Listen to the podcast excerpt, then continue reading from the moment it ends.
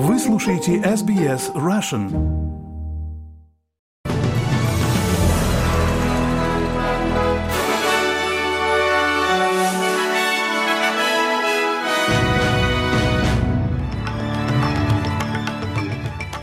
Добрый день! Сегодня суббота, 30 декабря. Вы слушаете обзор главных новостей за эту неделю. С вами Виктория Станкеева.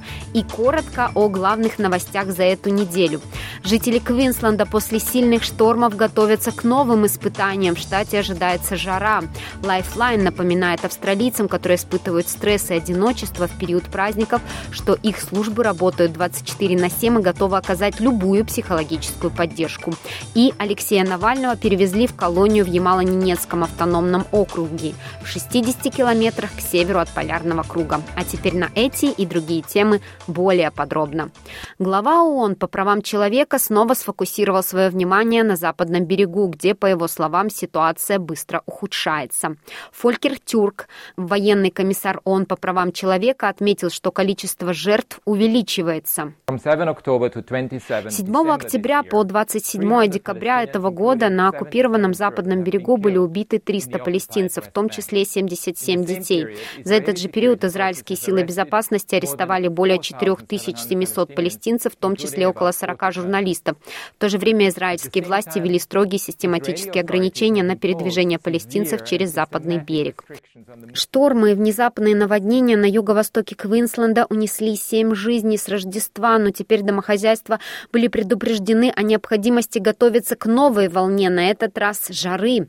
У более 120 тысяч домов и предприятий пропало электроснабжение из-за сильного дождя, молний и ветра.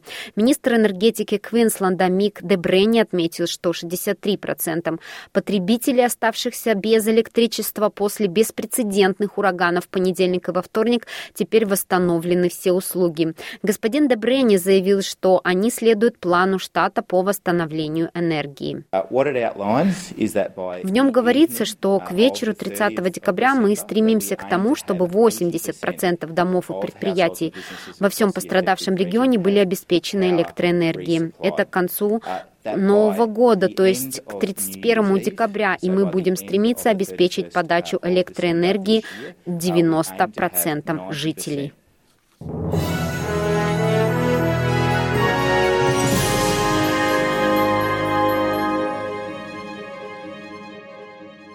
Продолжаем наш выпуск. Федеральный министр по чрезвычайным ситуациям Мюррей Уотт заявил, что жителям следует внимательно следить за предупреждениями, поскольку штат готовится к новой волне жары. Лето только начинается, и в ближайшие недели и месяцы, вероятно, мы увидим другие экстремальные погодные условия, поэтому, пожалуйста, обращайте внимание на эти предупреждения, потому что это может спасти вам жизнь. И к другим новостям. В Соединенных Штатах кандидат в президенты от республиканской партии Ники Хейли столкнулась с противоречиями после того, как отказалась сказать, что рабство было одной из причин гражданской войны в США. Когда в мэрии Нью-Гэмпшира бывший губернатор Южной Каролины спросил бывшего губернатора Южной Каролины, что, по ее мнению, является причиной гражданской войны, она рассказала о роли правительства. I mean, I я имею в виду, что все всегда сводится к роли правительства и правам людей. Я всегда буду придерживаться того факта, что думаю, что правительство предназначено для обеспечения прав и свобод людей.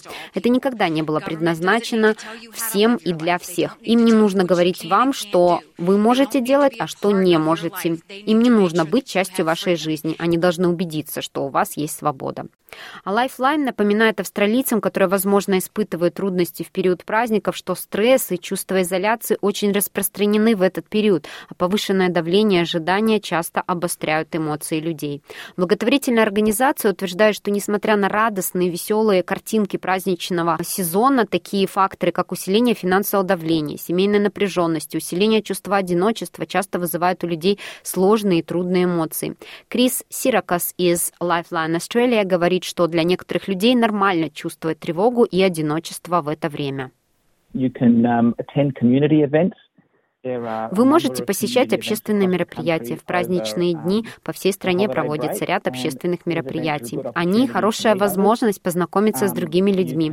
Вы можете составить список занятий, которые вам нравятся, будь то прогулки, чтение, написание текстов, готовка, рисование. Занимаясь любимыми делами, вы можете чувствовать себя менее одинокими. И самое главное, обратитесь к друзьям, семье или позвоните на горячую линию поддержки, например, в Lifeline. Lifeline также выпустила путеводитель по праздничным дням советами для людей по управлению стрессом и психическим здоровьем в этот период, который может оказаться очень трудным для многих. Вы можете позвонить в Lifeline, чтобы поговорить со специалистом по поддержке по телефону 13 11 14. Служба работает 24 часа в сутки. Или можете отправить текстовое сообщение по номеру 0477 131 141 тоже круглосуточно, или пообщаться онлайн на э, сайте lifeline.org.au 24 на 7.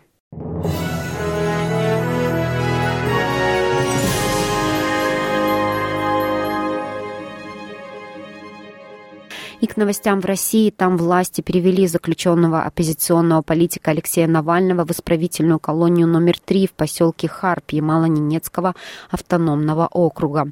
Исправительная колония ИК-3 находится примерно в 1900 километрах к северо-востоку от Москвы. Эта колония считается одной из самых суровых в России. Зимняя температура на этой неделе, по прогнозам, там упадет до минус 28 градусов по Цельсию. Пресс-секретарь Алексея Навального Кира Вера Ермыш отмечает, что Россия решила изолировать политика в тюрьме, которая находится почти в двух тысячах километрах от Москвы. So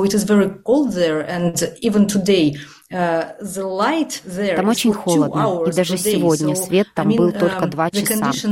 Так что, имея в виду, условия окружающей среды там намного хуже, чем они были раньше во Владимирской области, что недалеко от Москвы. Так что с этой точки зрения Алексей однозначно пытается изолировать. А Викторию Петрову осудили за перепосты в соцсетях, но отправили не в тюрьму, а в психиатрическую лечебницу. Это не единственный случай, когда в России лечение используют как наказание в политических российских делах, пишет BBC. 29-летнюю петербурженку обвинили в фейках о российской армии за пост в соцсетях. В марте 2022 года она опубликовала у себя во ВКонтакте пост, где осуждала войну в Украине и российское руководство, которое начало вторжение. К посту прикрепила ролики из разных YouTube-каналов, в том числе украинского журналиста Дмитрия Гордона. Он, кстати, призван российскими властями инагентом, политика Максима Каца и журналиста Александра Александра Невзорова. Последние двое не только признаны инагентами, но и осуждены за фейки об армии.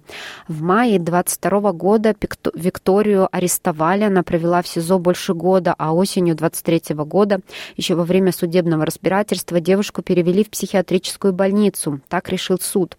В больнице с ней обращались жестоко, рассказала адвокат девушки Анастасия Пилипенко. Ее заставляли раздеться для телесного осмотра при мужчинах из числа медицинских медицинского персонала, хотя рядом достаточно было и женщин. На просьбу хотя бы дать сменить перед этим прокладку, потому что начались месячные, кровь уже течет по ногам, смеялись и издевались над Викторией все. Мужчины помладше и постарше, женщины около 40 и около 60 лет. По словам адвоката, Виктория заламывали руки за отказ принимать душ в окружении мужчин, сотрудников больницы, потом привязали к кровати и кололи вещества, от которых она два дня почти не могла говорить. Издевательства прекратились только после того, как о них начали говорить и писать в СМИ. И это были все главные новости СБС за эту неделю.